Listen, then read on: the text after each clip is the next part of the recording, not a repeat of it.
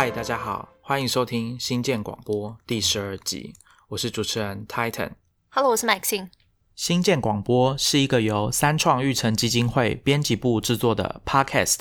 大家可以把这个节目想象成我们部落格文章的导演版。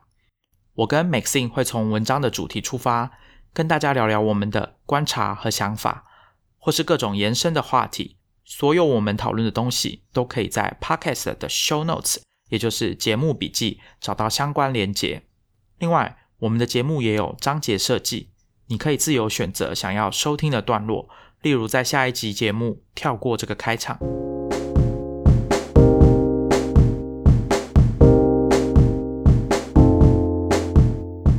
之前有跟大家说过，这个新建广播的节目的结构就是我们每一集会有一个主题，然后在节目的最后面我们会跟大家闲聊我跟 Maxine 最近发现的一些新奇有趣的东西。可是呢，如果你有收听我们前面几集的内容，你就会发现其实最后这个部分已经消失，它默默的就消失了，因为我们录音的时间比较长，然后都塞不进去最后这一段，就是我们话太多了，所以可以这样解释。所以大家看到我们的这个节目的长度就是有慢慢越变越长的趋势嘛，所以就更塞不进这些东西。所以我们决定今天要好好的跟大家分享。那我们今天要讲的东西大概有四个，我要跟大家分享的是两个硬体产品，那 Maxine 要跟大家分享的是算是两个软体。那我们要讲的东西都跟游戏，其中有一个都跟游戏有关，那另外一个是 Maxine 分享的是一个协助你整理订阅的电子报有关的软体工具。那我要分享的第二个产品是、呃、一个是跟游戏有关的，那另外一个是跟音乐有关的，那大家可能也听过这家公司了，那我们就直接开始吧。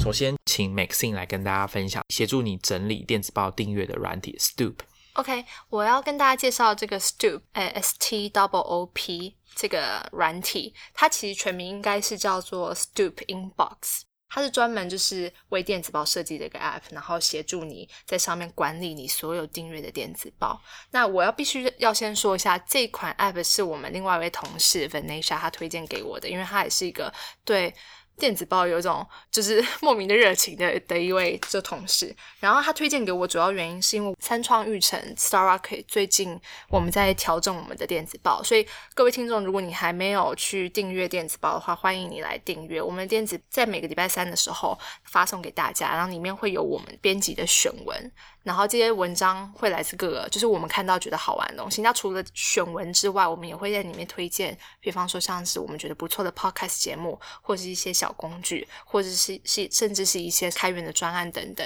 所以欢迎大家来订阅。因为最近就是一个电子报在改版，然后所以我需要大量的就是去搜集各个不同其他嗯，其他公司也好他们的电子报，然后我需要去研究就是电子报长什么样子，然后所以我这位同事就是 Venetia 他就推荐给我这个这个 app。 像我刚刚说的 Stoop 这个 app 是协助就是使用者他在上面方就在 app 里面就是管理他所有订阅电子报。那我觉得大家都会有一个经验，就是我们常常会莫名其妙的订阅了很多的 E D M， 然后可是大多时候这些 E D M 就是广告，然后很快就变成垃圾信件。当然里面可能有一些还不错的内容，你会想要把它保存起来，然后留着之后回头去就是阅读里面的文章，可是大多时候它就是会塞在我们的整个信箱里面，跟你其他的个人的信件或者是公司的信件就混在一起，这会变成说你最后要去找就是回头去找电子报，或是你就每天早上大量这样刷下来的时候，其实你很容易就是你找不到你要的，或者你可能就觉得它就是广告信件，然后你就完全就不会去开它这样子。 Stoop 的话，它等于是提供一个就是完全只有电子报会出现在这个 app 里面的一个一个空间，就里面不会有其他非电子报的内容。那它最大的特色是用户可以直接在 app 上面完成订阅，然后 confirm 的订阅，然后还有退订这几个步骤。我想一般我们订阅电子报的时候，可能是比方说你去逛别人的网站，然后人家推你就看到推荐，你输入你的 email， 然后这时候他们通常就会要你回到你自己的就是你的像 Gmail 也好，然后去做一个 confirm 这样的一个一个过程。然后再来的话就是你退订的时候，我们常碰到的状况就是你要退订的时候，你也得回到他们的官网去然后退订。然后我碰过最讨人厌的是，他还要你先登入会员系统，就你等于要重新再输入一次你的你的就是用户的账号密码或什么，然后它才可以再把你导到就是推定的这个画面。然后可是其实你想想，这是一个非常烦人的一个步骤，你要开好多，你要一直在不同的视窗跟页面上面跳来跳去，然后尤其是退订那个步骤，常常就是因为公司它就是为了避免你退订，它就会使劲就是各种方式要你输入很多资讯，然后或者问你说为什么要退订啊，对，他还会先问你一些问题，对，就是说为什么你不喜欢我们的内容吗，给我们一点 feedback 这样子。我还有遇过退订画面根本就坏掉的，就是你那个连接点过去页面根本就坏掉、哦、所以你无从退订起。对啊，因为你就会之后就是永远一直收到他们的讯息。那所以我觉得 Stoop 非常好，就是你完全就是在那个 app 里面操作就好了，非常简单，就只有这几个订阅，然后退订，然后 confirm 订阅，像这几个步骤。然后另外一个它超级好的特色就是它会帮你直接生成一个专属于你订阅电子报的 email、uh, address。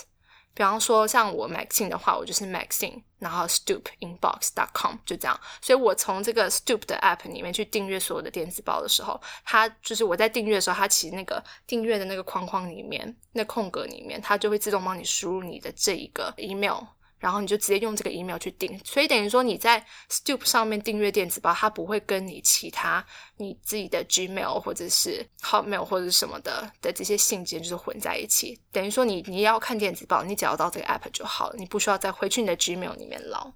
其他的它额外贴心的功能还包含就是你可以在里面储存收藏，就是你觉得哪一期电子报特内容特别有趣，或哪一篇文章，甚至是单篇文章，你都可以直接就是 save 在里面。你说存在 Stoop 里面？对，存在 Stoop 里面。哦，所以它不是说有资源像 Pocket 或者 Instapaper 那样子。你如果点开的话，点开它如果开启那个、哦、用浏览器打开，浏览器的话，你其实如果你手机里面也有 Pocket 的话、嗯、你可以直接把它再 save 回去那样子。那 Stoop Inbox 的话，它只有它只提供就是手机上面，如果你是 Apple 的 iOS 系统或是 Android 的，都可以直接在 Google Play 啊，然后 App Store 去找到。可是它没有提供网页版，它也没有 macOS 的版本。嗯，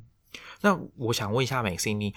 看起来你现在应该都是用 Stoop 来看这些你订阅的电子报。对。那在看电子报这件事情跟收 email 这件事情，因为我们知道所谓电子报就是透过 email 嘛，然后它会融入在大家每天 check 就是检查自己的 email 信箱的这个流程里面，所以有好有坏。好处就是我只要在我的电子邮件信箱里面，我就可以看到这些东西。坏处就是你刚刚前面有讲到，就是很烦，我要跳来跳去，然后找来找去，而且它会干扰我，对，跟我的其他信混在一起、嗯、那你自己开始这样使用，你会觉得说要另外开会很麻烦嘛？你所以你完全不会在自己的电子邮件信箱里面看那些订阅电子报了吗？应该说我还是会交错的使用，因为毕竟之前过去已经订了非常多、嗯、就用自己个人的 email 就是订了非常多电子报，所以打开的时候你必然还是会看到。那只是因为我我有特殊的情境，我使用 Stoop 是因为像我刚刚前面说，我是为了当初为了我们周报改版、嗯、然后我需要大量的去看各个不同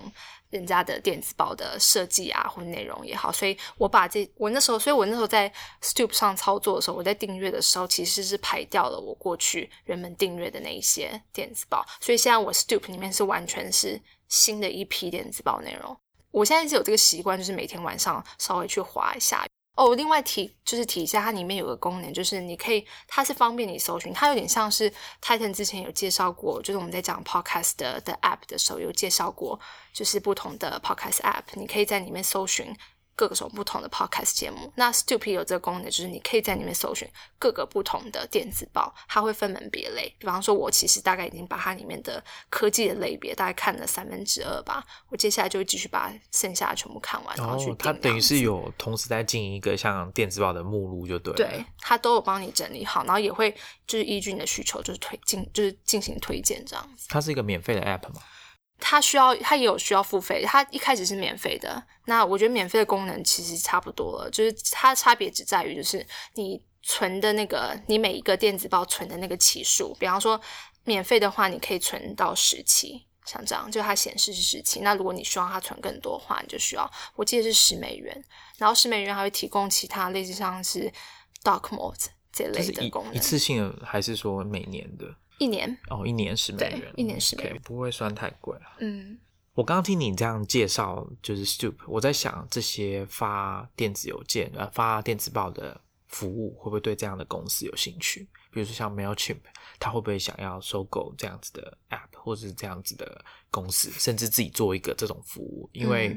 嗯、呃，其实用这个 App， 它可能可以更精准的去追踪使用者的行为。对对啊，所以不知道，这是一个猜测。我在使用 Stoop 的就是找各个不同的电子报的时候，又发现我不晓得大家有没有听过，就是 Review 跟一个叫做 Substack 这两家公司，它是专门就是帮你个人就是制作电子报的，就你可以在上面，比方说 Titan 今天想要发行自己个人电子报的话，它上面就会提供你说非常多，教你怎么制作电子报，然后可以在上面去曝光，然后去找你的订阅者这样子。然后所以我发现 Stoop 里面还蛮多他们就是导进来他们这边的电子报其实都是来自 Review 跟 Substack， 然后还蛮多是就是非公司的，是比较属于个人的，比方说某一个工程师他自己的电子报就可以在这上面找到。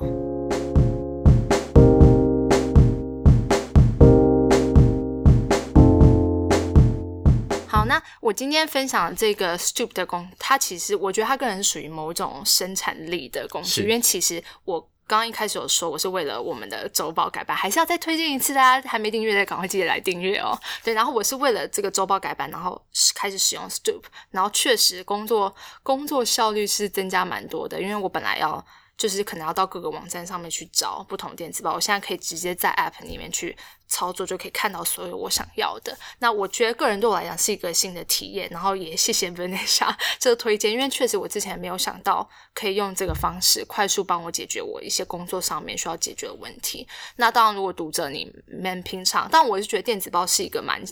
是一个蛮 niche 的的一个算吗？就是你说一个市场一个需求吗？可能就是它是专门就是专注电子报这件事，就是 app， 我不确定是多少，因为我不确定一般人会愿意花多少时间去逛各个不同的电子报。我相信就像你讲的、啊、如果他的工作上有需要，然后他必须要订阅很多电子报、嗯、那他势必对于这个整理电子报会遇到一些困难。那可能有些人他可以很勤劳的就是在 Gmail 设定很多规则帮他管理这些电子报，比如说自动加 tag 啊，然后分类。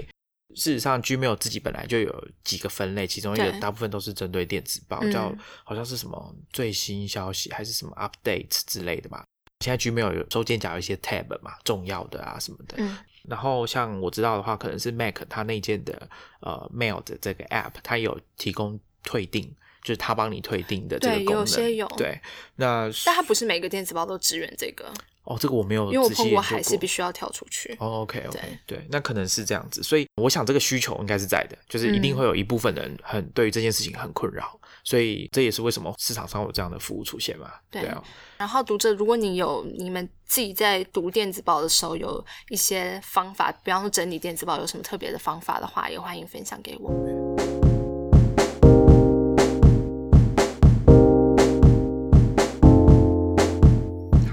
接下来换我要跟聊完严肃的生产力就是跟工作相关的 app 之后我们要聊轻松的，对，我们要来聊轻松的话题了。游戏吗？没错，我们要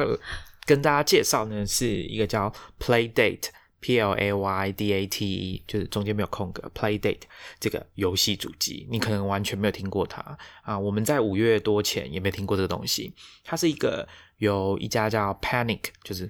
恐慌 Panic, Panic 对, 对恐慌的软体公司所推出的一个掌上型的游戏主机跟它的系统。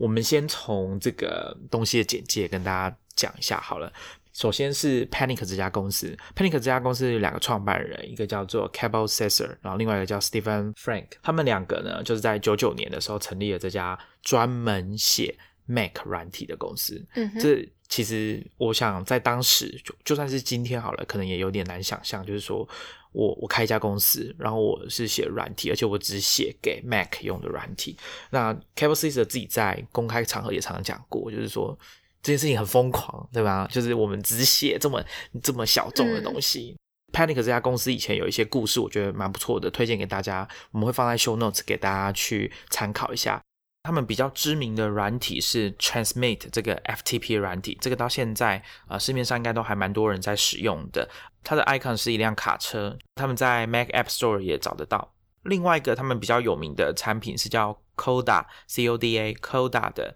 这个 Web I D E。不过几个月之前他们有宣布一件事，就是说他们把 coda 这个名字转移给另外一家有创投支持的新创公司，也叫 coda， 他们的网址叫 coda 点 i o。 那一家公司的主要产品是一种新形态的文件系统，同时具备文字处理、电子表格 spreadsheet 和资料库功能。两个创办人都待过微软跟 Google。 那关于 coda 点 i o 我们先讲到这边，回到 Panic。Panic 这家公司以前有推出过一个音乐播放软体在 Mac 上、嗯、叫 Audion。 如果大家知道 iTunes 的故事， iTunes 是来自于苹果收购了一个叫做 SoundJam 的 M P 三 播放软体，那这个软体是苹果的前员工他们开发的，后来 SoundJam 被苹果买进去之后就演变成 iTunes 这个软体。那同时期跟 SoundJam 一起是 Mac 上面比较少见但是品质不错的 M P 三 播放软体，就是 Audion。 他们因为这个软体被苹果被贾伯斯看上，本来想要把他们做人才收购，就是现在我们常讲的 Acquired， 去帮 iTunes 做开发。那为什么贾伯斯跟 Panic 这家公司就是会就是搭上线呢？有一个故事是这样，Cabel Sasser 跟 Steven Frank 他们早期在做这个软体的时候，他们只要有新的软体或新的版本释出，他们就会写信给贾伯斯，然后跟他说哎、欸，我们最近有出这个新的东西啊，你要不要看看，也许你会有兴趣什么的。然后有一天他们就是收到了这个贾伯斯的回信，就是问他们说要不要讨论一下收购的事情。当然后来 Cabel Sasser 跟 Steven Frank 他们绝对是很喜欢 Mac 平台，也很欣赏苹果这家公司，但是他们的这个独立精神让他们最后决定就是不要卖掉，不要把自己卖给苹果。所以后来当然这家公司就继续发展，只是 Audion 这个软体就停止开发了。那关于苹果收购 SoundJam 还有 Panic 差一点要被苹果收购的这个故事，我们推荐大家去听一个 podcast， 我们之前有介绍过，叫 Acquired。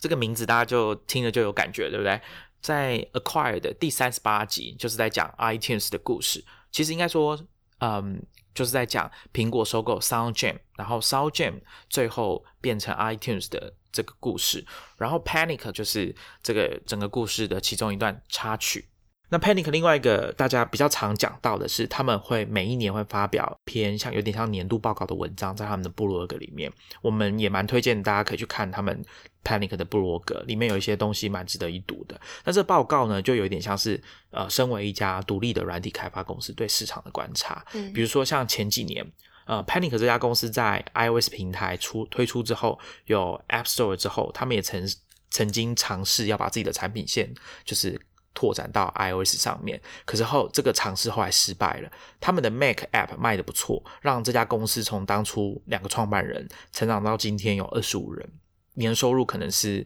到呃百万美元之谱，大概我忘记可能两百万美元嘛，他们的营收、嗯、那可是他们做 App Store 就是 iOS App 却失败了。那这个部分他们遇到的挫折呃，大家可以去读他们的文章，或者是也可以去看一个纪录片叫做 App The Human Story， 这是大概是、嗯、三年前推出的一个纪录片，就是他本来在 Kickstarter 上面有就做群众募资，然后后来把它拍出来，应该是两年一七年吧，就是正式的推出，是一个在讲 iOS 开发者的故事的纪录片，然后对象都是找独立开发者来跟大家讲说这些开发者在 iOS 开发 App 遇到的一些问题，或者说他们的看法，那有起有落这样子。有些人是素人，就是不会写程式的人跳进来做，那有些是老将，像比如说像 Panic 这样的公司，然后他们各自有遭遇到一些状况。那那个纪录片我觉得拍的还不错，大家可以去来看看。那当然里面有一些是比较熟悉苹果生态的部落格的一些评论，里面都是一些可能大家熟面孔，像 Marco Arman 啊 John Gruber。 这个影片应该可以在 Vimeo 这个平台上面找到，它是要付费的纪录片。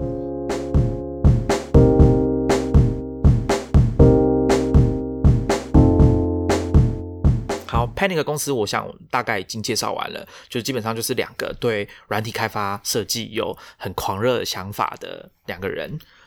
所以为什么这样的一个软体公司到了在公司迈入第二十年的时候突然想要去做一个掌上型游戏主机呢？啊，对一般人来说可能就是这是蛮蛮疯狂的想法嘛。那他们其实最近这件事情出来之后，他们就是这个产品发表之后，他们有跟大家讲一下他们一路以来开发这个过程啊。其实这也是很，你听完我讲之后可能就会觉得说，哦，果然是一家叫 Panic 的公司，就是故事是他们很 Panic 对，故事是这样子的，就是 Cabel Sasser 这个创办人，他在公司大概迈入第十五年之前，他就在想我们应该可以做一个东西，就是来庆祝一下我们要十五周年这样子、嗯、那他后来就是在 John Gruber 的这个 The Talk Show 上面有讲说，他其实就只在找借口想要做一点不一样的东西而已，就是他想要试试看一些做一些尝试，因为他的这家呃 Panic 这家公司是他们自己独资的，没有接受就是投资人的钱，就是所谓的 bootstrapping 起来的公司、嗯、那可能有蛮稳定的这个收入，所以他们也会想要试试看说，在除了维护开发既有的产品之外，他们想要做一点不一样的事情。那 Cabel Sasser 这样子的人，他的他的特他的个性就是有时候就比较疯疯的嘛，就是他他自己也讲说，他其实只是想要找个借口做一个纪念性的东西。那一开始大家想是想呃是想说我们来做个闹钟好了之类的。那他后来找到一个因缘机会，他找到一个萤幕，就是 Sharp 夏普的一个呃 L C D 萤幕，是黑白的。那他就在想说，我可以用这个萤幕拿来做什么？嗯。这故事有点像以前 iPad 的故事，就是当年就是呃 Toshiba 他们开发了一个硬碟，是 一点八寸，就是比较薄比较小的硬碟，当时呃用在电脑，就是笔记型电脑的硬碟，传统硬碟主流的尺寸是 二点五寸，那他们开发了一个 一点八寸的比较小的，那他们不知道那个东西可以用来干嘛，所以他们就问了，就跟苹果的那时候工程部的主管叫 John Robinson， 就问他说，就跟他讲说，诶，不知道你们对这个硬碟有没有什么用途，你们可以想到。那这个 John Robinson 就跟贾博士讲说，他发现了这个东西，后来的 iPad 就是用这种传统硬碟 一点八寸小的做。那这个故事有一点会让我们想到这个这件事情，就是说 Cabel Sasser 他先发现了这块萤幕，然后他想要拿这块萤幕，本来他想要做个闹钟什么的，反正就是有点像是股东会纪念品就对了啦，十五周年好，那后来他们对那那他后来跟 John Gruber 说这件事情，第一次他跟 Steven Frank 就是他的合伙人共同创办人讨论，是最早是到二零一一年，就是很早，所以距离今天大概有八年这么久了。那后来这个 idea 就后来就演变成别的，比如说他们想要做一个像 Game and Watch 这个风格。Game and Watch 是一个任天堂在任天堂这家公司在一九八零年代到一九九一年这十一年之间发行的掌上游戏机。嗯、那它的特性呢是，它一台游戏机好像只有一个游戏，然后它有 A 跟 B， 就是如果你破了 A 这个游戏，你就可以按一下 B 这个键，然后切换到难度比较高的。同一个游戏但难度比较高，然后他们发行了很多款式，然后每个款式会有不同的游戏，那他们就想说我们来做一个这个东西。而且他们因为 Panic 后来在十六年的时候开始他们发行游戏叫 Firewatch， 然后在很多平台比如说像 P S 啦 Xbox 或者是任天堂 Switch 上面都玩得到。那上面这个游戏画面里面其实就已经有透露了 Playdate 的原型， okay， 只是长得不太一样而已，嗯、就在游戏画面里面可能大家都已经看过，只是通常我们在玩这个游戏大概是完全不会注意到这件事，而且这个太难联想了，它是一家软体公司，然后出硬体，而且主机还有系统都要自己写，这件事情就是不真的不容易联想到，啊嗯、那他们后来就改成要做这件事情，他就说啊，不然我们来做一个游戏，然后像 Game and Watch 那样子。而且他们还想说，诶，我们要做的游戏就有点像是我们游戏里面的那台游戏机里面的游戏，然后把它变成真正可以玩的东西，okay。 就有点像是把游戏里面出现一个虚拟的物件，然后把它变成实体化，对，实体化，然后是真的可以 work 的东西这样子。那这 idea 就是也只有我看大概也只有 Panic 这种公司就是比较容易想得到吧。这个故事就大概是从这个地方开始，说他们想要，所以他们一开始是为了就是周年几年，然后要做一个专案，想要新做一个东西，结果距离到现在对多久了？对，他们本来是想要做十五周年，那现在现在对现在要进到二十周年，对，所以他们开发蛮长一段时间，啊、对不错。对，那他他在这个呃，大家如果有去他们的网站叫 play dot date， 他们的顶级域名是 dot date， 所以也蛮特别的，大家可以去看一下，里面有引用就是其中一小段他们接受这个英国电玩杂志 Edge 的专访的其中一小段文章，那大家也可以去买这个实体的杂志，台湾也买得到。那这个杂志很特别，对 Titan 你要不要讲一下你？可以啊可以啊，你疯狂的就是为了要找到一个杂志哦对啊，我那时候呃看到这个东西就觉得哦好兴奋，很特别。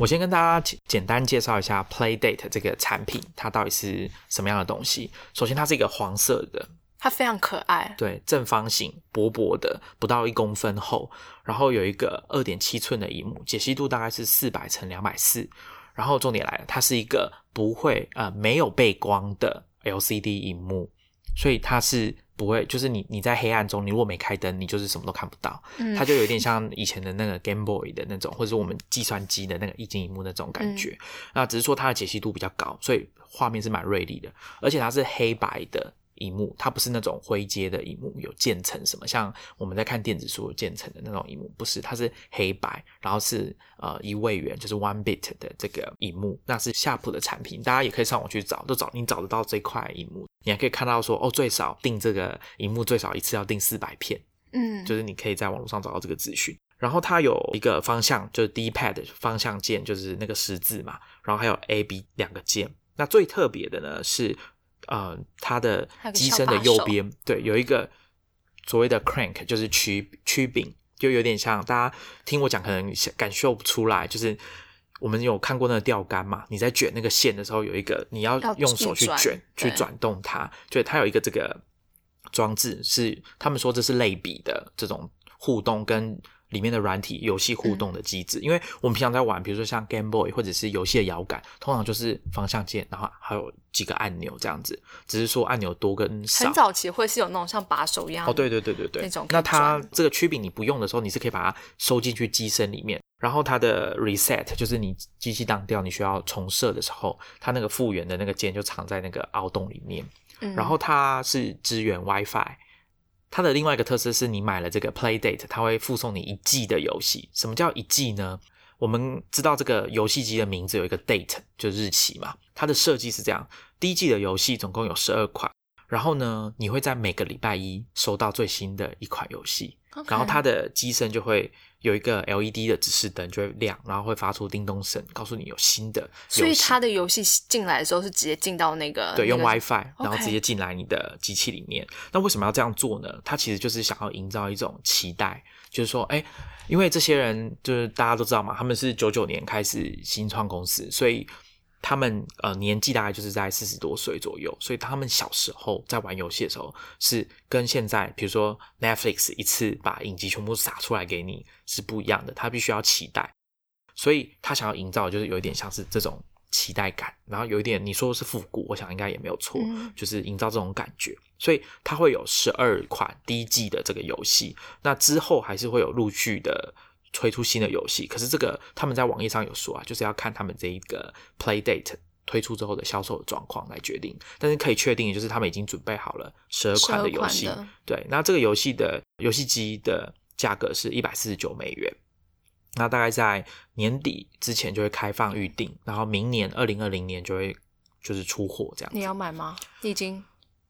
我严肃的我严肃的考虑中因为这个东西真的蛮有趣的。它等一下，我想问的是你，你会事前知道大概那十二款游戏是什么样子类型的游戏吗？啊、我在这个呃他们的网站上有透露出一款，是一个叫做，大家可能有听过这个游戏的开发者啊、呃，现在有一个独立的游戏还蛮有名的，叫做《快魂》。那它的开发者叫高桥庆太、凯塔。Takahashi， 他算是独立游戏开发界算是应该算是蛮有名的人物、嗯、那他已经就是在这个游戏开发者的名单里面了。那事实上如果你去 Playdate 的网站，你看到的这个游戏会用那个 crank， 就是那个曲柄的，会用到这个互动机制的其中一个游戏就是、呃、这个高桥他设计，所以他每等于说他每款游戏其实有点是外面去找人来帮他设计那个游戏，对，没错，而不是他们自己去开发的。那他们到时候也会出 S D K、嗯、那这个 S D K 可能就是需要你用这个 Lua， 我不知道怎么念，抱歉啊 L U A 这个这个 scripting 的语言，然后还有 C 语言的 S D K、嗯、所以如果你是游戏开发者，你对这东西有兴趣，你可以先去他们官网跟他们联系，就是他们会优先通知开发者，如果他们的 S D K 准备好了就会告诉你。那 Playdate 这个掌上型的主机，它的尺寸非常的迷你，它的尺寸呢是七公分 ,七点四 公分乘以 七点六 公分，然后厚度只有 零点九 公分。好小、哦。所以大家有一个感觉。那我们会在 show notes 里面放。其实跟大家讲一下，如果你现在是用 Apple Podcast 的 app 或者是 Overcast 这种 app， 他们只要支援章节功能，你在收听这一段录音的同时，或者说更之前，你就会看到我们的封面从原本的太空人就是新建广播换成 Playdate 的图片。大家可以看一下它长什么样子。然后如果你用的是 iOS 的装置，不管是 iPad 或者 iPhone， 呃，我们在 show notes 有放一个连结，大家点进去看之后可以开启 A R 模式，就是让这个透过你手机或者是 iPhone 或者是 iPad 的镜头，让这个 Playdate 直接出现在你的现实生活中的场景，所以你可以大概知道说这个东西大概有多大，然后它有比如说你可以让它立起来立起来或者是横放的，然后看看你跟你的比如说杯子啊，或者跟你的 iPhone 比较一下那个大小，你就会比较有感觉，比我告诉你数字还要更清楚。所以我推荐大家，如果你有 iPhone 或者是 iPad 可以去试试看。我这边打岔，我有点忘了它的荧幕也是差不多，它的荧幕 很,、那个、很小，就是 二点七 寸 OK， 大概是一般 iPhone 的一半不到。好，关于 Playdate 简介到这边，那接着我来跟大家分享一下他们的开发的故事，还有他们是怎么样登上英国 Edge 这个游戏杂志的封面。那首先当然也要讲一下 Edge 啊 Edge 它现在到三百多期，然后一年有十三期，所以大家可以推算出它已经就是经营了二十几年。那这个杂志的其中一个特性就是它没有网页，没有网页版，你想订也没有，对，它就是纸本。对，然后它有出一个、呃、iOS 的 app， 你可以在上面直接看它的杂志。然后或者是如果你是在美加地区，你可以在 Apple News Plus， 是这样讲吗、嗯、就是苹果之前推出的这个 Apple News 的订阅的版本，有有里面有杂志的，你可以看得到，在里面可以看到 Edge 这个杂志。那它的特色就是它会去报道还在开发中的这些游戏，它的开发的过程，带大家一窥这种通常都是独家的内容。那这一次为什么他们会直接登上这个 Edge 的封面呢？故事是这样，在前一段时间有一个游戏开发者大会在旧金山，叫 G D C， 这是每年都会举办，然后人会非常多的一个活动，一个 conference。 所以 Cabel Sasser 他们就联络了，在这个 G D C 要举办之前联络了 Edge 杂志，想说可以在旧金山碰面。Panic 这家公司它的地点是在奥勒冈州的波特兰，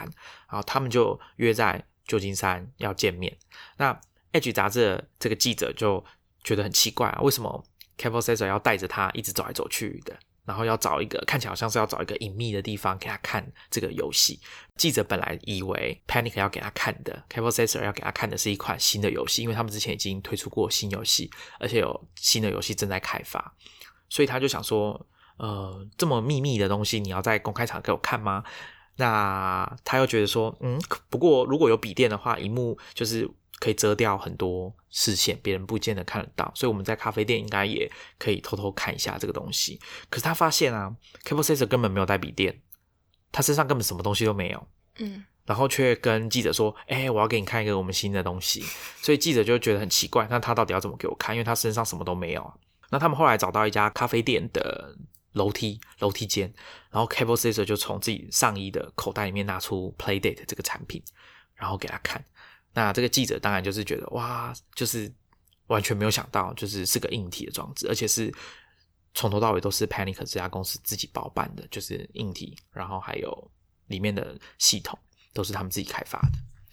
所以这个东西就是在这种状况下，然后记者听跟 Cabel Sasser 做了一些一小段时间的采访之后，他就发现这个东西不得了，他就跟上面就是老板联络，然后决定要把这一期杂志的封面就是变成是 Playdate 这个产品。我们也会在 show notes 里面放上这个杂志的链接，封面做得蛮漂亮，其实就是 Playdate 黄黄的这个装置就直接在上面。我觉得如果听众平常有在 Twitter 上面去 follow 一些一些科技媒体或什么的，前阵子其实应该都有看过，就是 Playdate 这个黄黄的小玩具就是不停的一直被人家转。对，因为像是外耳底下的那个 podcast 节目啊 Gadget， 他们那时候这个就是 Playdate 出来的时候，他们也是也是分享了，因为他们也是被那个黄黄的这个心，就是这个很可爱的那个样貌就是吸引住那样子。网络上已经可以看得到一些实体的机器的照片了、嗯、那就像我们之前讲的 John Gruber 这个，他也在他的 Daring Fireball 这个网站放了他的图片，而且他特别强调说、嗯、我才太兴奋了，我我必须要放图片不可，因为他的部落格是以不随便放图片著名的，他就算收到苹果的这个产品的评测，他也不见得会放产品的图片在上面，所以他很少放。然后他说不行，我这次真的太太兴奋了，我一定要放这个图片在上面、嗯、对，听起来就是我们一定要买啊，我对对我是严肃的考虑，就是要到时候出来买一下。不要严肃啊，放轻松。对，那我刚刚讲的这个高桥庆太，他的这个游戏就是有运用到那个曲柄嘛、嗯、就是你可以用卷轴，那他的他的设计就是卷动那个曲柄，然后这个人物就会开始动作。曲柄这两个字怎么写啊 ？crank 哦，你说中文曲就是曲棍球的曲，柄、oh, okay. 就是木字边那个柄、啊 oh, okay. 曲柄。对，就是 Edge 的这个记者叫 Jane， 他就说那时候。叫出这个游戏之后，其他按键都没有用、嗯、然后这时候他就看到 Cabel Sasser 把这个曲柄拔出来，然后他就眼睛一亮，就说哇，这什么东西好特别，因为我们现在都很习惯用触控萤幕，对，要不然就是按键式，或者是运用一些像 Wii 这样子的摇杆，里面有装感应器、加速感应器，或者是六轴菠萝仪，诸如此类的，用这种方式在跟游戏互动。就像 Maxine 刚刚有提到，以前的摇杆会有一支就是实体去互动的，然后是类比式的这个装置，那他们就是推出了这个东西。那很多很有趣，就是很多网友就问说，所以我可以转动这个曲柄来帮它充电嘛？答案是不行，因为你可能要转很久很久。对对，按照这个机制。可是我现在比较担心的是，因为它超级的 mini，、嗯、然后它那个曲柄啊，你万一玩游戏太激动，太激动吗？对啊，它会我不知道、欸，这可能就是要等到你买来之后才知道了。嗯、对。那它这个游戏就是你在转动这个曲柄的时候，人就会往前走，那你往回转的时候，它就回退回去。对，所以它的时间跟我们平常在玩马里奥那种一直往逼你往前进是不一样的概念，嗯、你有多一点方向掌控。那这个会让我想到有一个游戏是大家现在就可以去去搜寻，叫做 Time Locker 时间锁定者嘛、嗯、Time Locker， 它是一个射击游戏，然后你主角会是一个，你可以变成各种动物。熊啊，鲨鱼啊，都可以。然后它是一个从正上方往下看那种传统的射击，像以前操纵飞机在射击的这个游戏。但是呢，它为什么要叫 Time Locker？ 就是它时间是很缓慢的在前进，可是你可以往回退一点点。它只能，它就是一直推你往前走。可是你要怎么闪避来的敌人呢？你就是要透过这个暂时停止这个时间，然后绕过去那个敌人。它、okay. 有基本上有这些简单的设计，你对，你可以熟悉，等你熟悉那个游戏的节奏的时候，你就是会比较运，就可以运用这种时间停止的概念去躲避或者是摧毁你的敌人。啊，我觉得这个游戏蛮有趣的。然后它当然是线性的，就是它会推着你往前走，所以当很多坏人来的时候，你就是可以走的比较前面一点，在萤幕的比较上面的地方。可是如果你一下子遇到很多坏人，你也可以走慢一点，就退到萤幕的后面，然后想办法闪过他们，或者是用你的武器去攻击他们。那这个游戏我觉得它它它应该不是一个有大红大紫的游戏，但我就是在 App Store 偶然看到他们推荐，然后就下载来玩玩玩看。现在听众如果听到这一段，其实就可以直接开那个 App Store 去看，因为 Apple Store 有帮他写一个篇短短的介绍。哦，真的好。对啊，对啊，所以我觉得蛮有趣的，蛮推荐的。对，那我那时候觉得很好玩，就是因为它会有不同的动物，你可能是一只暴龙啊、欸、什么之类的。那不同的动物有不同的特性，就是呃，它的武器就有不同的特性。速度呢？速度有差，都就可能哎、okay. 欸，速度可能有差吗？我不太确定。但体积有差，有的就是体积比较迷你，然后有的比较大只，所以你就比较有可能会碰到敌人，那这样可能就会死掉。我觉得蛮有趣的，大家可以去呃。去研究一下这个游戏看看，立刻下载。对，那这个这个东西就是跟时间有关，就是跟我们传统就是那种转轴卷轴式的游戏不太一样。那以前在独立开发者游戏独立游戏里面有一款很有名叫 Braid， 这个游戏也是，它也是可以让时间倒转，就是你可以。你这一关或者这一步你走错了，没关系，你就可以把时间倒转转回去前前一段时间。那这种游戏玩起来就是比较没有压力嘛，可不可以这样讲？就是你不用担心你走错，或者是啊一小一不小心我就死掉了这样子、嗯、对。那我觉得这个也是大家可以期待一下，到时候 Playdate 上面这个呃高桥幸太他开发的这个游戏在上面，大家可能可以在 Playdate 的网站看到一点点这个游戏的画面。那这个游戏这个 Playdate 它有 WiFi 功能，它也有一些选单，比如说你可以截图，然后你就可以把你游戏画面分享出来给给大家这样子。好，那回到这个开发的故事，因为 Panic 是一家小公司，所以一开始这个 Cabel Sasser 他就找一个同事说，就把这个任务丢给他说，哎、欸，请研究一下，我们如果要做一个这个掌上型的游戏机有没有办法？所以他们就是用比较精简的节省这个预算，然后用很缓怎么讲呢？很缓慢的方式嘛，就是其实呃，这也是像 Cabel Sasser 这样子独资的公司 ，Panic 这样子独资的公司才有的特性，没有投资人在背后催促他们。然后他们不需要为投资人去冲比如说每一季的数字，那一切都是取决在创办人两个创办人他们自己希望怎么经营这家公司，还有这个公司的步调是什么。他们比较独相对就是所谓的比较独立，不受干扰，跟市场上其他一些独立的公司，比如说像 Basecamp 这样的公司就是比较像，就是没有经营上就是经营者可以用按照他们的习惯或者按照他们想要的方式去经营这家公司。所以他就丢这个任务给他们的其中一个同事。我们前面有提到说 Panic 这家公司现在有二十五个人，那根据 Cabel Sasser 的说法是大家都有参与 Playdate 的开发，那不过核心的成员大概是五个人。刚刚讲到说 Playdate 是一个掌上型游戏机，在硬体的发想跟软体的开发都是 Panic 这家公司，可是他们就毕竟没有做过硬体，所以他们不懂机械，然后不懂工业设计、嗯、所以他们找了一个合合伙不能说合伙他们找了一个一家公司帮他们设计 Playdate 这个产品。那我那时候看到名字的时候真的是一点都不惊讶， Playdate 会长得这么这么吸引人，这么这么有特色。那家和跟他们合作的公司叫做 Teenage Engineering。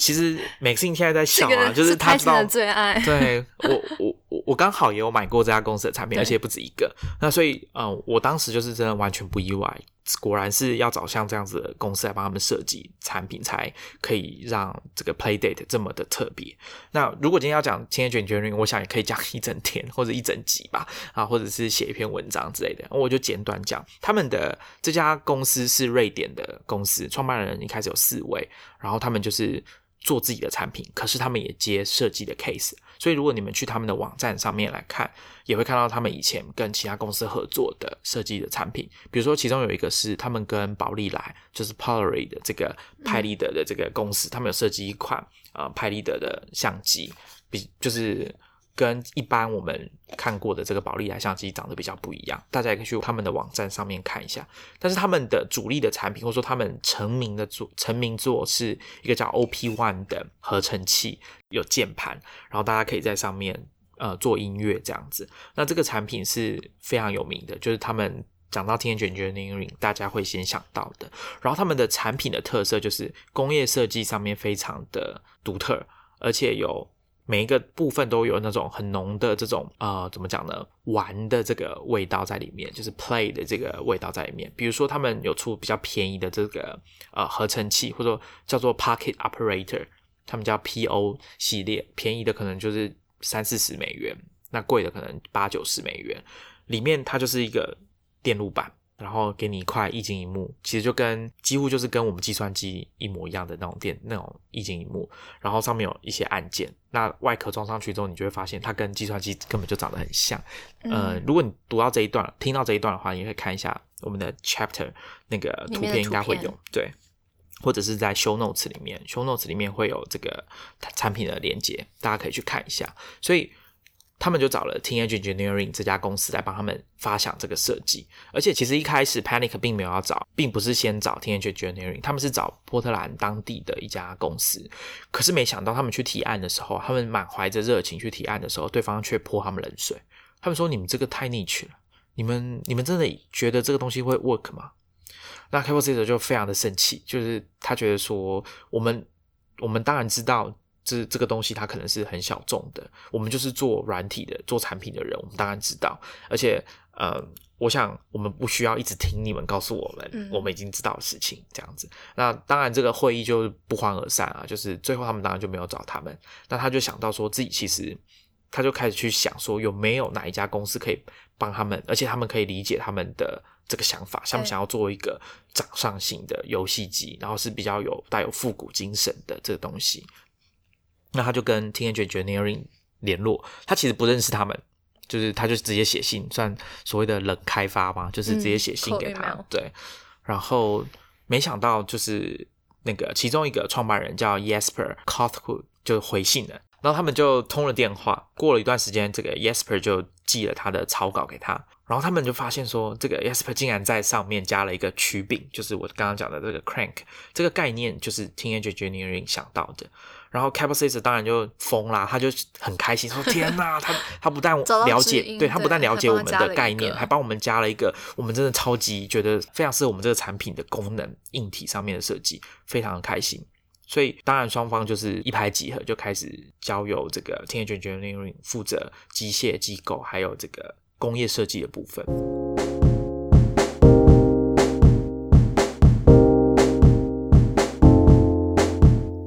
好，那我们大概把这个产品开发的故事跟为什么 Panic 要做这个Playdate 大概解释过了嘛，就是 Panic 为什么 Cabel Sasser 跟 Steven Frank 这两个 Panic 创办人他们要做这东西，其实答案说简单其实也不简单，就是他们可以这么做，他们就是可以这么做，因为他们是独资的公司，然后这家公司它的 D N A 就是取决于这两位创办人他们很独特的对事情比较独特的看法，然后他们可能自己说自己是 super nerd， 就是喜欢玩游戏，他们的童年可能就是伴随这些呃，所谓我们现在来看是比较复古的游戏而长大的。那再来就是刚刚我们提到的 Teenage Engineering 的共同创办人 Jesper， 他说他为什么要做这个曲柄，就是因为他想要把大家从这个触控萤幕的这个解放出来，就是他他觉得对拉回来，他觉得大家不要再用这个触控萤幕了吧，就是哪怕只是一小段时间不要用，他想要把大家从这个触控萤幕的掌控中解放出来。你讲的这段其实跟我们上一集讲到老派科技的时候的，我我有讲说那个写老派科技那本书的作者，他访问了非常多新创公司做科技做软体的人，然后发现他们其实都是一群类比人，就他们其实私就是私底下生活的时候都会尽可能的希望不要去触碰到太多，比方说你都只待在荧幕里面，像他那时候讲到 Chris Anderson 他自己好像也都会告诉他小孩，他通常都会不让他小孩就太早接触某些荧幕，就是手机啊智慧型手机之类的，所以其实像 Teenage Engineering 这个也是他们心中都有一些老派魂。而且 Panic 设计 Playdate 啊，它的那个萤幕就是让你不能用背光，所以你也不会有什么半夜睡不着在那边滑手机、嗯、然后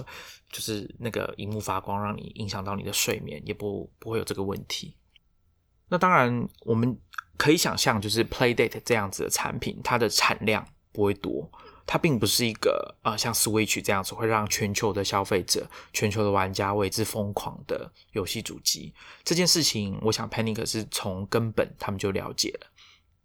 所以我这边我打算问一下，因为现在是预购嘛、嗯、所以他打算让这个变成 long term 的一个产品吗？还是说它其实因为它这毕竟一开始只是它十周年十五周年的一个一个想要做专案，它其实还没有开放预购，它只是让大家去订电子报、okay. 然后就是 update 如果有新的消息出来会通知你。那根据他们在推特上面讲，现在已经有好几万人订阅这个他们的就是最新消息的 update 了。那至于他们有没有要变成一个 long term 的，能不能成为一个可以持续下去的产品，对，那可能就是他们在 F A Q 里面也有写到，就是说这要看这个产品的发行销售的状况，但是他们确保的就是说你会有十二款游戏，跟就是你只要买了这台就会有十二款游戏在里面。那我看这个 Edge 杂志的报道里面，他们里面有揭露一些草稿，就是他们产品开发的一些草稿。那其中它的这个，如果大家有看那个 Playdate 的外形的话，大家会注意到它的这个正方形的周边有三个圆金属的圆点、嗯、这个呢，他说这个带有磁性的这个金属的圆点，它有可能是可以拿来就是以后如果出比如说像外接的电池补充包这种感觉，可以把它接上去，就是意思就是说 Playdate 可能还会有一些配件，硬体的配件在里面。你觉得它会真的生产出来吗？会啊，会生产出来，因为我猜这个是首先他们没有上 Kickstarter、嗯、所以他们的意思应该就是说，加上 Cabel Sasser 他有说他们已经检视过自己银行的账户，公司银行账户还有剩多少钱嘛、okay. 那他们在这个可以承受的范围内就是会做这件事情，他们就是一定要做，意思就是我想应该不管怎么样他们就是会下单生产、嗯、那另外从产品图我们也可以看到说这是 Made in Malaysia 就是马来西亚，那我自己猜啦，这个马来西亚的这个工厂它就是 Teenage Engineering 长期合作的那一家、okay. 因为 Teenage Engineering 的东西有些也是在马来西亚做的，而且他们的创办人也自己说他们常常去马来西亚的工厂、啊 okay. 所以我想应该是可能同一家的可能性蛮高的，那可靠度因为加上他们也不上 Kickstarter， 所以我想应该就是不管怎样 Panic, Panic 这家公司就是我就是要做这个东西、嗯、对，所以我想大家应该不用太担心说产品到底会不会如期推出就是了。那 Edge 的这个记者也有说他们的产品其实基本上就是已经可以运作了，那唯一只只有一个就是不确定的就是电池，他们现在还在测试电池的这个可靠度可以用多久，续航对他们现在并没有揭露说这个电池续航力可以多久，不过根据记者写的就是说应该是可以用蛮久的，因为我们可以想象嘛，就是这个萤幕应该不太好点，它是黑白的，反正详细的这个资讯可能就是等年底的时候，就是今年比较晚的时候他们开放预购的时候应该会释出更多的资讯，二零一九年的年底，对，应该是他没有说 exactly 是年底啦，但反正就是比较晚吧，可能就下半年第三季第四季的某个时间他会开放预购这样子、嗯、那我觉我自己是觉得这种这种东西它它代表的意义其实很明显，就是它并不是想要取得像 iPad 这样子商业上的巨大的成功，然后让这家公司变成一个家喻户晓的名字，并不是这样。那另外一个小故事是 Cabel Sasser 在应该是在 Edge 杂志的专访里面有讲，其实以前 Mark Zuckerberg 有想要收购 Panic 这家公司啊、呃，那个 Cabel Sasser 是说他根本就没有回那个 message 因为他是用 Facebook Message 丢他的之类的嘛， okay, 这么随性，对，但哪一年知道他没有说哪一年呢、欸，但我可以理解啊，因为 Facebook 之前就是持续的会收购一些公司嘛，嗯、那软体公司或者是比较着重设计的公司，那 Panic 想必是其中一个，就是他们比较着重除了软体的功能性之外，他们也很注重设计、嗯、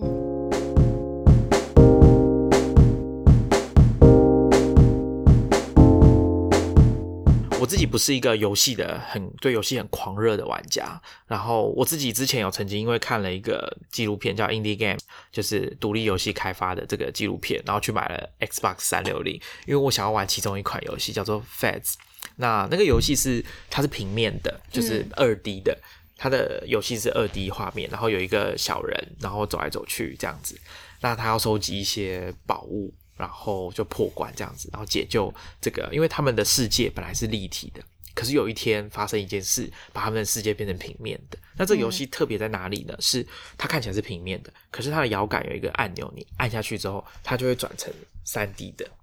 所以你在比如说你在爬楼梯好了，这一面发现诶没有路怎么办，那你就转一下，你就呃人物就跳起来的瞬瞬间你就转一下这个地图，转一下这个现实世界把它转过来，它就可以跳到另外一个画面，所以你就可以用这个方式去突破你本来没办法过的关卡，就是比如说你现在要爬上这个楼梯，可是这面墙没有楼梯啊，那怎么办？那你就跳一下，然后把这个场景转过来，转一个角度，转比如说转九十度好了，那转过来的这一面说不定就有一个楼梯，你就可以顺利的往上爬、嗯、就是用这种方式去玩那个游戏。那我那时候看到就觉得说啊，好特别，从来没有想过可以这样玩，就是做这种游戏的设计。然后我觉得像这种独立开发者在设计这种游戏机制的时候，他们的画面可能都不是那种最精致的，因为他们都是只有一两个人小小的这个一个团队，就不是像那种 triple A 的那种大作一样，但是他们的巧思都会在一些比如说像游戏机制，或是等一下 Maxine 会跟大家分享的这个游戏，我想这就是他们吸引的地方。那我就当初就为了那个去买了 Xbox 三六零 来玩，因为它就只有那里可以玩，所以我就买来玩，那果然是非常有趣的一个游戏。所以后来像我如果有看到这种有趣的游戏，我可能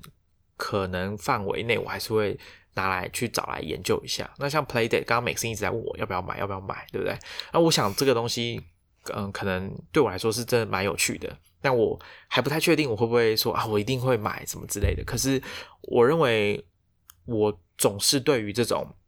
愿意做这种产品的公司充满敬意，就像 Panic 这样的公司，或者是 Teenage Engineering 这样子的公司。你说他们潇洒，没错，他们很潇洒，可是他们就是开公司，你真的是工程师好朋友真的吗？因为我觉得我就是可以感受到，就像我们以前跟大家介绍过那些产品或者是软体一样，就是我们总是有一些地方可以让你可以感受到这个开发者他用心的地方，所以你对这家公司就是会自然而然就是会觉得蛮喜欢这家公司，或者是对他们有有比较深的敬意这样子。所以后续怎么样我们也是可以观察一下，但是我想大家应该可以体会我刚刚讲的，如果你去逛过他们的网站，或者说实际去呃玩过那个 A R 的设计，你就会发现他们真的是呃蛮认真，很在乎他们开发的这个产品，而且他们的目的可能不是说我要赚大钱要发大财。Edge 杂志对 Playdate 的专访我觉得写得非常好，就是推荐大家有机会的话可以看纸本杂志，或者是你可以在你的 iOS 装置上面，我是推荐 iPad 比较适合啦，因为电子版的这个杂志很不适合在手机上阅读，而且电子版比较特别，是电子版有一些算独家的照片嘛，就是纸本上面反而没有的照片，大概有十张左右吧，不知道为什么纸本就是没有这些照片。那它的标题我觉得也蛮有趣，叫做 Small Wonder， 可能我们就随便翻一下就可以叫小奇迹嘛，就是因为像 Playdate 这样的产品，你今天放在一家有创投资助的公司或者是上市的公司可能是很难，这个专案可能根本就没有办法执行，因为就像我们前面有提到的，它可以预期是一个非常小众很 niche 的一个针对一小群比较喜欢复古游戏风格的人所设计出来的产品。当然我们没有办法预见说之后推出来会不会大受欢迎，就连千禧世代或者说已经很习惯这种复杂的操作，复杂的游戏机制，还有很丰富的声光效果的玩家也会去喜欢，这个我们不得而知，还是要等它产品推出之后才知道。那只是呃，我想以几率来说，就是为什么要叫它 Small Wonder 的原因，就是可能像我们刚刚讲的，这个专这样的专案并不是在随便一家公司都可以把它完成做出来的。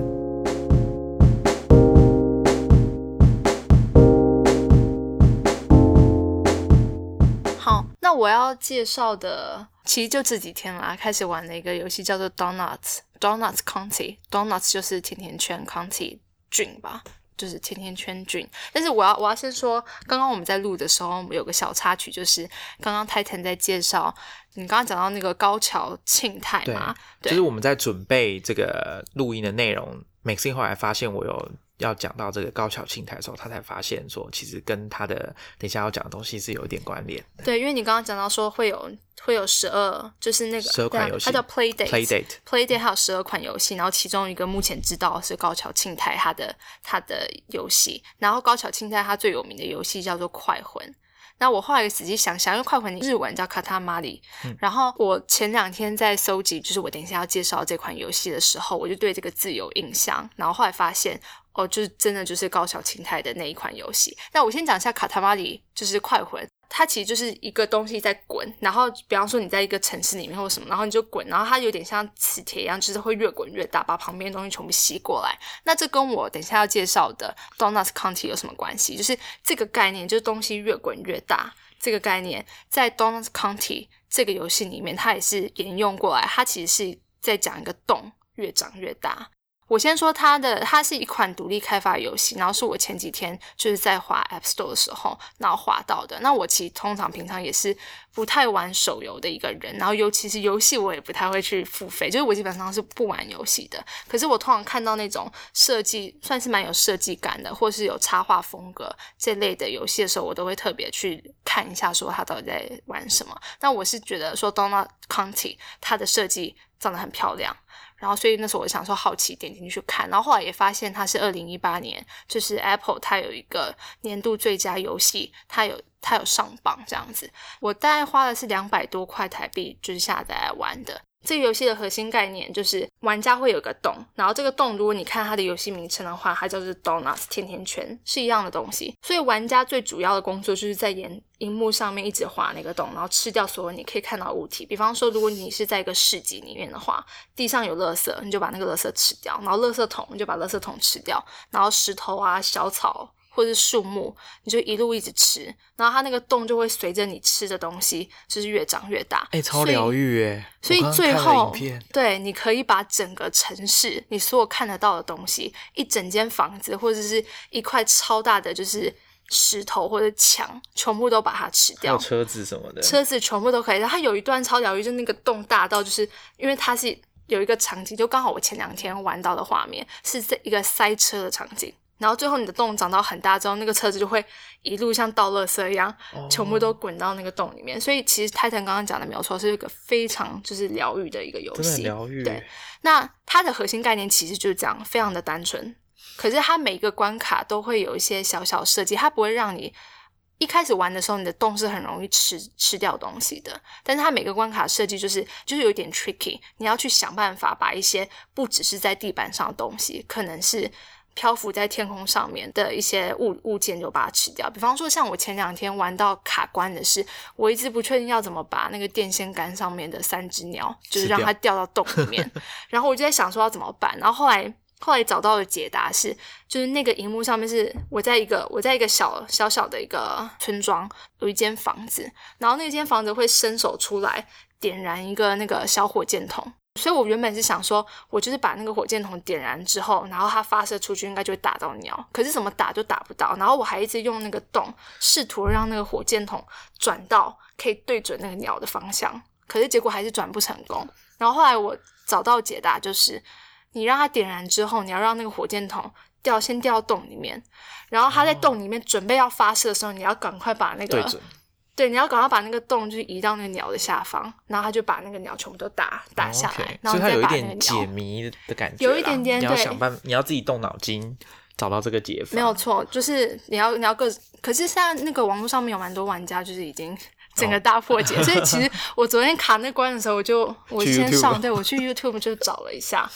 就是我刚刚讲的，这独立开发游戏，他们总是在游戏的设计跟机制上会有，呃，我觉得是非常棒的创意。那我想，这对独立游戏开发者来说，也是做这种游戏开发的很大的吸引力之一吧，嗯、我想。然后其实像我刚刚说，它的游戏机制其实就是非常的单纯，你就是一直滚那个洞，然后让它变大，所以其实是一个没有什么，不会有太大负担，然后又很疗愈。因为像我这种平常玩游戏的时候，我为什么不太喜欢玩游戏，是因为我不太喜欢一直卡关，或者是很容易死掉、哦、因为这个会造成心理很大压力，就想说为什么我一直死那样的，为什么我一直过不了这一关。然后可是因为我觉得玩游戏应该就是要让玩游戏的这个人真的觉得很轻松，所以其实像这种 Donut Donkey 这种你只要一直转圈圈然后你就有机会破关的这种游戏，对我来讲是就是蛮疗愈的。可是另外一个我还蛮喜欢这个游戏的原因，是因为它里面的动物，我先必须先说这个游戏非常的强，就是光是它你一直动很大然后把东西吃掉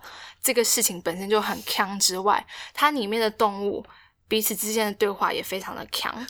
它虽然英文名字叫 Donut County， 可是它其实这一个游戏的主角是一只浣熊 Raccoon。 然后我觉得我需要先说明一下，台湾人可能觉得 Raccoon 蛮可爱的，就是长得很可爱很无害、嗯、可是对于住在美国跟加拿大的人来讲， Raccoon 是非常非常邪恶的生物，就像老鼠一样嘛。对，因为它就是甚至在城市里面，就是它会跑到你家里的后院，然后开始去疯狂的去吃你的垃圾，然后把你家的整个后院都毁，就是毁灭这样子。所以这个游戏开发者 Ben Esposito， 我记得他应该是加拿大，然后所以他完全是在这款游戏里面，那个 Raccoon 是非常邪恶的一个化身，所以他常会讲一些很垃圾的话，然后他其实就是那个到处把这个洞，这个洞我刚刚说它其实是 donuts， 所以比方说 Titan 你今天在跟我抱怨某些事情跟我讲一些东西，我就说那我就我就送一个 donuts 给你，然后他就那个 Raccoon 就把 donuts 送你家，然后其实就是把你家整个毁掉了，吃掉了、哦、对，了解。然后其实掉到那个洞里面，因为他不是一直到处吃嘛，就每每一关卡都是吃掉某一个城市或是某一个人的家或什么，然后当大家全部都掉到洞里面的时候，洞最底下你就会看到那个 Raccoon 坐在一个就是生在就像是那个营队生活一样，然后所有被他吃掉那些动物，就所有被那个甜甜圈吃掉的动物还有就所有的人就会围坐在那个那个火的旁边，然后彼此开始分享自己的家是怎么被吃掉的这样子、okay. 所以就是这过程，就是你看他们这个对话的时候其实是蛮好笑的。然后其实我觉得刚刚 Titan 有讲这些独立开发者他们在开发这些游戏的时候，其实心中都有一些小小的理念或者是想要传递的某些讯息。比方说像是 Playdate， 它可能是有点要怀旧的心态，老派科技的心态。那其实那像 Donut County 这个的话，是它的开发者他想要强调的是，它的 Raccoon 其实是一个，我刚刚说它是一个邪恶的化身，它其实想要强强调就是当一个城市过度都市化的时候，我们虽然说我们的整个生活的水准就是提高了，可是我们可能会面临很多住在都市里面的某些压力，比方说噪音、污染、房价升高，然后所以其实这个 Raccoon 就有点像是一种等于破坏你生活品质跟你生活环境的一个化身，所以它其实中间有这个隐喻在里面。我想这就是为什么有人会说这种游戏设计啊，或者说独立游戏的开发就有点像是艺术表现一样。对，然后我后来在查资料的时候，我突然我发现了一个小插曲，是这一款游戏我刚好说它在二零一八年的时候获得就是苹果的年度游戏的奖这样子、嗯、那它其实在也是在二零一八年年底大概十一月十二月的时候才真正上架到 App Store 去。可是有一款跟它游戏机制的概念很像的游戏在二零一八年的大概六七月的时候就先上架了，然后那款游戏它虽然它不是 Raccoon， 它也不是甜甜圈，可是它是也是用一个那个洞越长越大越长越大这样子。然后那款游戏它背后的开发公司是叫 Voodoo 的一家还蛮大的一家公司，就是它它每次开它，我觉得它跟相较于独立开发者那种需要很多年的时间去开发一款游戏，这种 Voodoo 的大型的游戏开发它可以比较以更快速度或是像量产的形式，就是很快把这个游戏推出来。然后所以这件事情发生的时候，这个嗯 Donut County 的那开发者他就在 Twitter 上面，他是指控说 Voodoo 是抄袭了他的就是那个洞越吃越大的idea。这是因为他之前都有在持续跟大家发表说他的开发游戏的概念然后做到哪里了之类的吗？对，因为他其实在二零一零、哦二零一二年的时候他就有这个想法开始、嗯、然后就他自己他自己就开始会会去去讲这样子。嗯嗯，对对，这个其实 Playdate 也有这个问题，就是说跟他们合作都是独立开发者、嗯、所以 Panic 就是 Cabel Sasser 他们其实很担心说这些帮他们开发游戏的人会不经意的跟大家分享他们现在正在做的这个专案，然后被大家发现说哎 Playdate 原来有这个东西。对，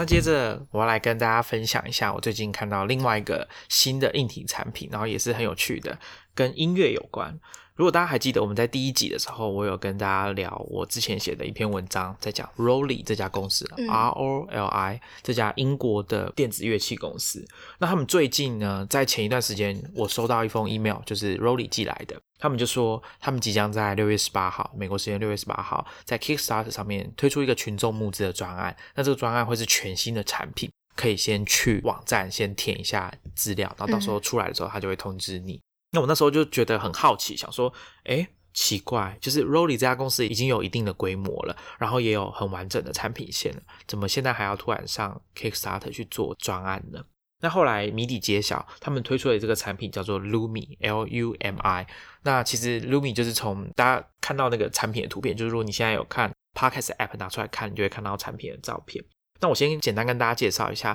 如果你以前没有听过我们的节目，或者是没有看过我写 R O L I 这家公司的那篇文章的话，除了在 show notes 可以看到，我在这边也简单快速的介绍一下 R O L I 这家公司。他们的主力产品是一个像 keyboard 的像键盘一样的东西，但是他们界面是软的，是细胶的，然后像波浪一样，所以他们叫 Seaboard S E A B O A R D， 就是 Seaboard 海, 海洋。对，它上面是细胶，而且是连续的，所以它是一整块一整面的。那只是说有像波浪一样高低，所以它你用这个高低可以去区分每一个按键。那它的特性是它支援一种叫做 M P E 的格式。M P E 就是 MIDI Polyphonic Expression， 它就是 MIDI 的进化版。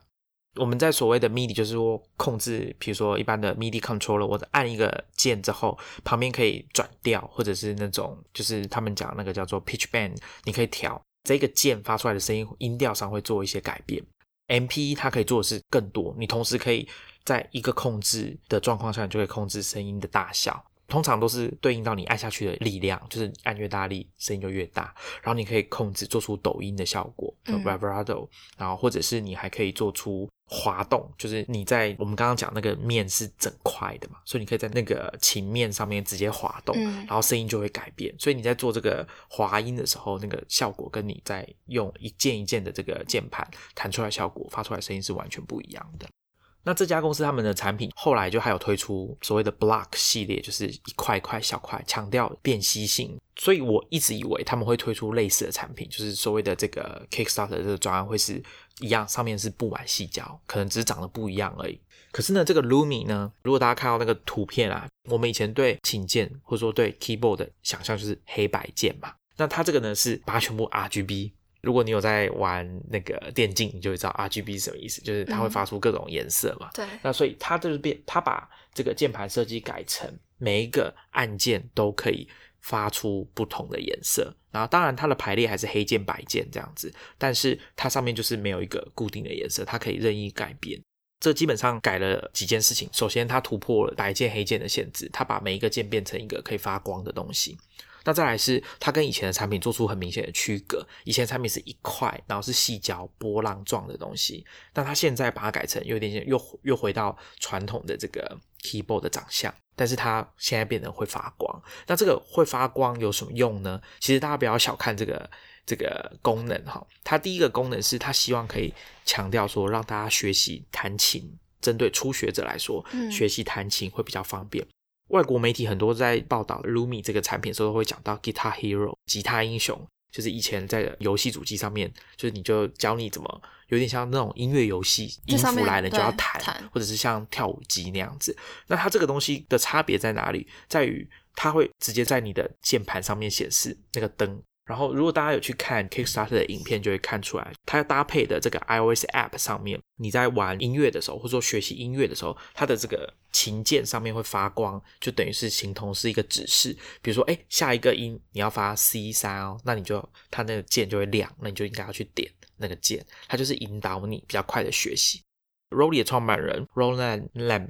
对于音乐学习他的一个看法，其中一个心得就是我们大家其实都蛮喜欢音乐，可能大家不玩音乐，可是你还是会听一些音乐，嗯，多多少少会听到一些音乐。那为什么大家喜欢音乐可是却不玩音乐呢？原因其实不是大家不想，而是学习玩一个乐器其实是要投入非常多的时间练习，然后还有当然你要有有那个产品。对，他想要解决的就是在学习的这个部分。以钢琴这个创办人他自己最熟悉的乐器来说，因为他自己本身以前是那种爵士乐的键盘手，嗯，那他自己在讲说他在学习的时候他就觉得那个乐器没有办法，那个乐器的形状它是本身是相较来说是比较旧的科技，它没有办法随着你使用者或者说在玩的演奏者在学习的过程不同的过程中变成不同的形态适应你的程度。嗯，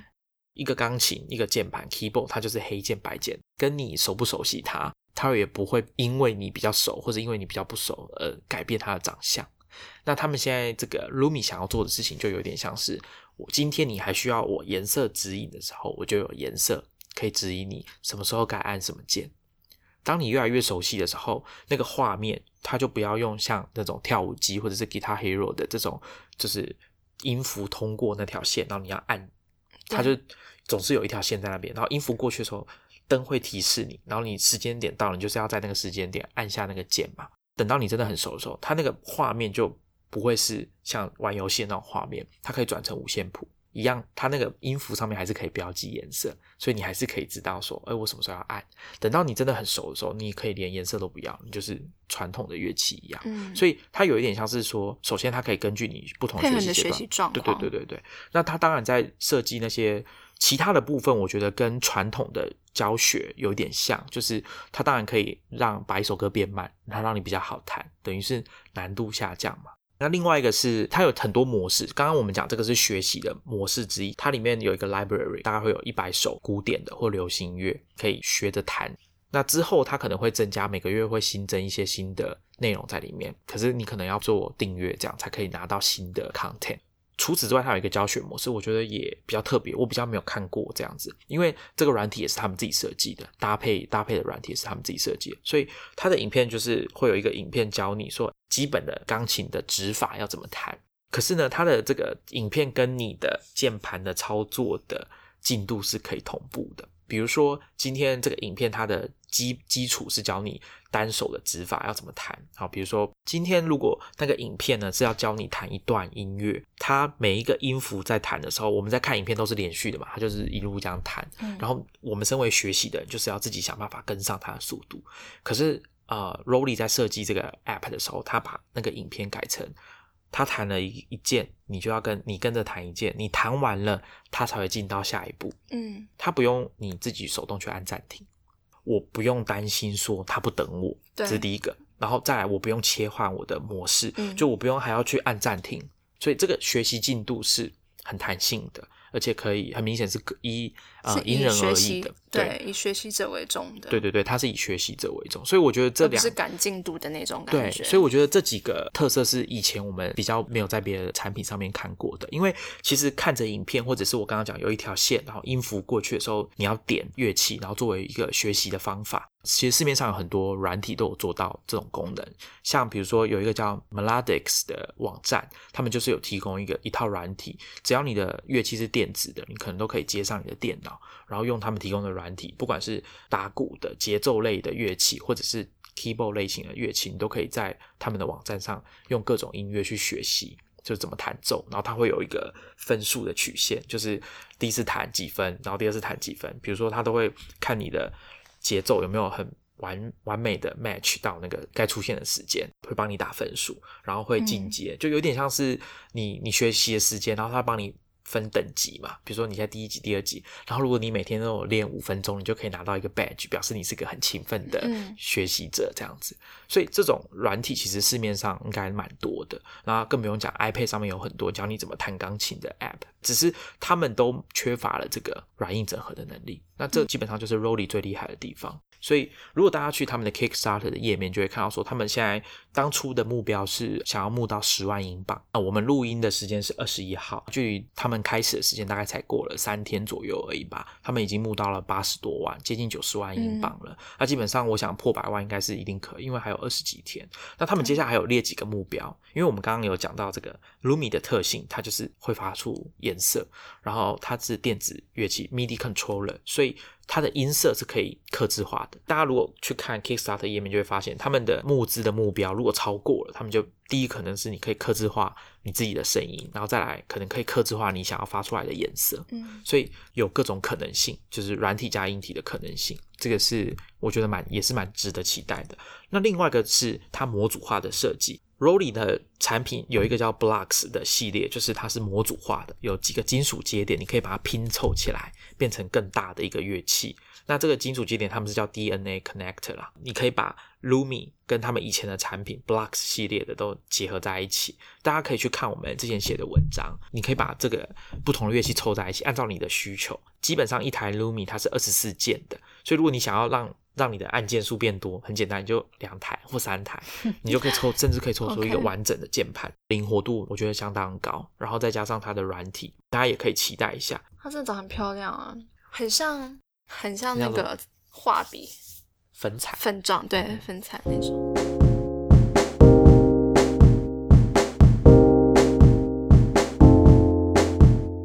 简单讲一下它的一些规格好了。 Lumi 他们很强调说那个发光发光的那个功能，所以他们特别强调说这是真的很亮，最先进的技术，保证非常亮，强度可以到一万八百烛光。然后它的体积它也强调轻便，然后好携带，可以轻松放到你的背包 里, 包包里。 对, 对，它的大小大概是二十八公分乘以十四公分，然后厚度大概是不到三公分， 二点七公分，然后重量大概六百克，就是跟一个 iPad 或者一罐矿泉水差不多的重量。它这边我觉得可以值得一提的是，它特别强调是它的按键的深度，他说他的这个按键可以达到传统钢琴的 百分之九十二， 就是你按下去的这个深度可以达到传统钢琴这种感觉，大概九成以上，所以等于你的那个触感还是有钢琴。对，因为其实有一些 keyboard 的产品他会把它做得很浅很薄，对，压得很低。对，那对很多人来说，有经验的，尤其是对有经验的来说，他会不太习惯这种设计。那他在 Kickstarter 也讲得很清楚，就是他可以搭配市面上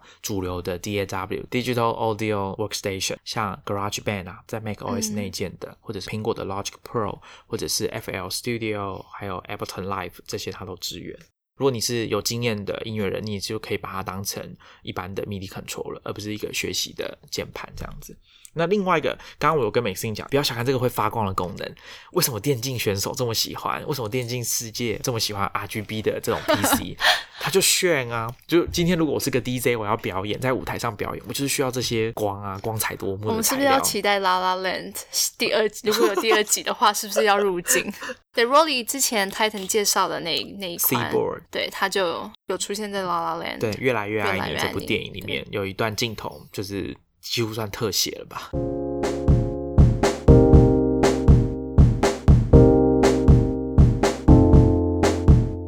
我其实很想问 Titan 的一件事，好，你自己不玩音乐吧？我我算是在学习中，但是是比较真的是玩的心态，就是我并没有并没有说要靠着吃饭、啊、我一开始为什么会对就是产生兴趣、哦、音乐、哦其实我一开始，然后你产生兴趣为什么不是先去从传统的传统乐器开始的？对，开始学。这这可以讲几个，一个第一个是我一开始不是对音乐有兴趣，我一开始只是想要帮我的 podcast 做一段。一开始我只是想要做这个，然后后来发现这个东西蛮有趣的之后、嗯、因为我也不会因为只是我喜欢这个东西然后我就买来放在那边然后无聊按一下，因为我必须要能够用它才是真的可以发挥那个那个价值吧。不是说我只是觉得它很好我就买来然后放在那边就生灰尘什么的。所以后来我是看了这些东西也开始觉得说一一开始我是欣赏他们的设计，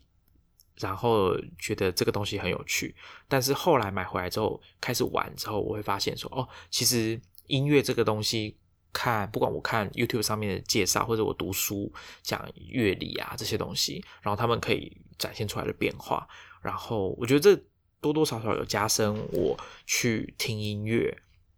的方式基本上就跟以前有一点不太一样、嗯、然后因为以前就是纯感觉而已，那我现在可以分得出来哦，呃，音乐节奏然后打击跟它是什么乐器然后哪一个节就是整、嗯、整首歌的结构是长什么样子。对啊，那我觉得这基本上就有一点像是扩展了我就是以前不知道的东西，我有多学到一些东西。那更进一步我想要做出一点音乐或者说学习所谓的 D A W 这个软体要怎么操作，然后可以做出我想要做的音乐或者是让我的生活有比较多的乐趣。我觉得这样对我来说我其实目前阶段我已经很满足了，就是我只要继续的学这个比如说像 Ableton Live 要怎么使用，然后我要怎么做出我想要的风格的一小段的音乐，我先以这个为目标，我觉得应该就很够了。那至于表演啊什么的我觉得那个就是、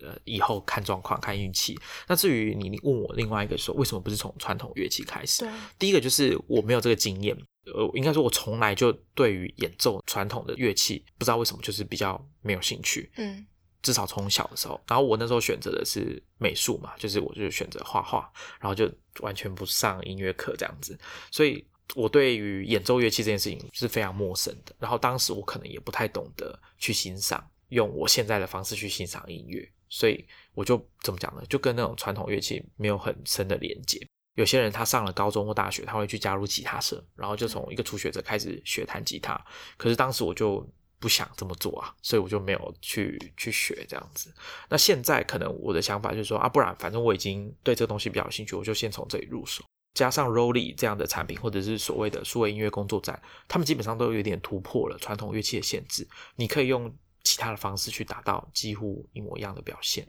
所以我就先先这样看看，说不定有一天我还是要回去学怎么弹钢琴。嗯，对啊。可是我觉得这还蛮重要，因为很多产品的出现它其实是提供你多一个选择。对，就是以往我们想到学音乐的时候总是会一定要受限于我们可以想到的那些原本的乐器。对，但是现在等于是有完全就像你刚刚讲的，它它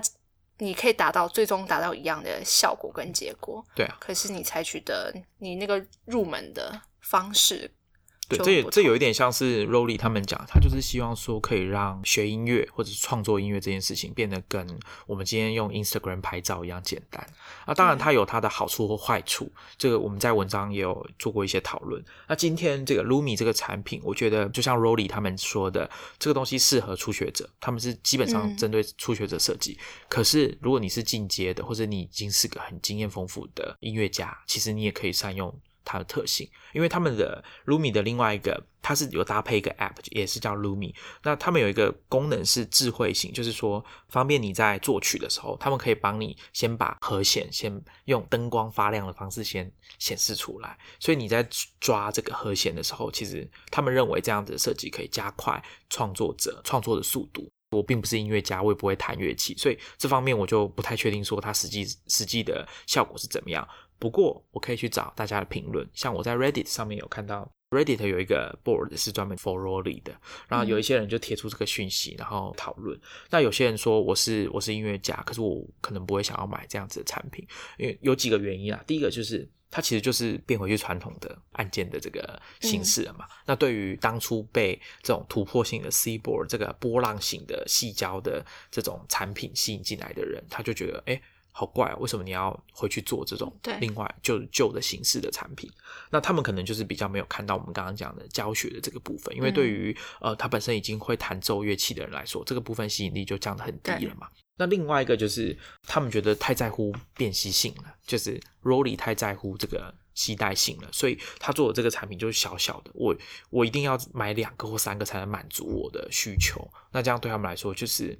那我就直接去买传统的 M I D I controller 其实也差不多，因为他们就觉得说太针对 mobile 装置的搭配上的设计了，所以他们在 studio 在音乐工作室里面，他们反而觉得说这种设计好像比不上传统的 M I D I controller 或者是那些 keyboard 的设计、嗯、对啊。所以我看这个讨论虽然不多，但是有有不少人他们就说他们其实暂时不会想要买这个东西。可是我去 Kickstarter 页面看啊，大概每几秒钟那个数钱的数字就跳了一下、嗯、所以看起来还是蛮多人的。那 ROLI 也有解释，其实我一开始我其实不太欣赏 ROLI 在 Kickstarter 这个平台上面做这个专案，因为我会觉得今天你是一家做这种产品的公司，你应该要对自己的产品有一定的掌握程度，而不是你只是想说我要去Kickstarter 上面弄一个专案，然后先跟大家收一笔钱、嗯、然后来开发我们的产品。那我觉得如果你对你自己的产品够了解够有信心的话，其实我我觉得不一定要上 Kickstarter 才对啊，尤其是你是一家已经有创投支撑你，然后你有那么多年经验的公司了。加上我们最近讨论刚刚跟大家介绍像 Playdate、 Panic 他们可没有上 Kickstarter 啊，Teenage Engineering 产品也没有上 Kickstarter， 所以你觉得 它, 它的原因主要原因是什么？他们有解释吗？他们自己有解释，那我觉得这个解释勉强还可以啦，就是他们觉得 Kickstarter 上面可以让他们接触到新的社群新的受众，很多人可能根本就不知道 ROLI 是什么、嗯、因为他们本来就不玩音乐啊，可是他们对于新奇的电子产品，对于 Kickstarter 上面新奇的专案有兴趣，所以 ROLI 可能觉得这个有助于他们打开市场，因为本来他们的产品的对象就是玩音乐的人。那如果他们今天主打是初学者，就强调说你完全不会你也可以来用我们的产品，那可能对于 ROLI 在行销上本来就有几百万人就是在看 Kickstarter 上面的东西，所以对他们在行销上应该也算是蛮有利的吧，可以让更多人认识他们。他们自己是说可以在上面找到新的 community。 嗯，对啊。但这是回到你刚刚说反面，原本已经会乐器的人，就是或是有有一些专业专业的、嗯、他可能就不会想要回去，对，他可能就不会想要买。我知道 Maxine 可能又想问我说那 Titan 你要 back Lumi 嘛因为 Lawrence 已经问过我们另外一位同事已经问过我这个问题了。那我自己是觉得我可能先观望一下吧，就是看看这个产品做出来的结果怎么样，大家的评价怎么样，我没有很很急，因为我手上已经有很多对总之你要买的东西你要买的东西已经非常多多了。如果你有兴趣的话，可以去我们的 show notes 看一下，我想它可以对你带来一些启发也不一定，因为的确它上面有一些我们以前没有看过的东西。好，以上就是我们最近发现本来应该之前要陆续塞到我们节目的后面的，但是根本就塞不进去，然后我们刚才看了一下时间，看起来又爆表了没关系，可是我们今天个别推就是推荐也也不完全推荐啦，但是我们自己发现的新东西跟实际上因为工作所需要的、嗯、我觉得大家都是可以被我们推坑去试试看啦。对啊，对，就是当工程师的好朋友。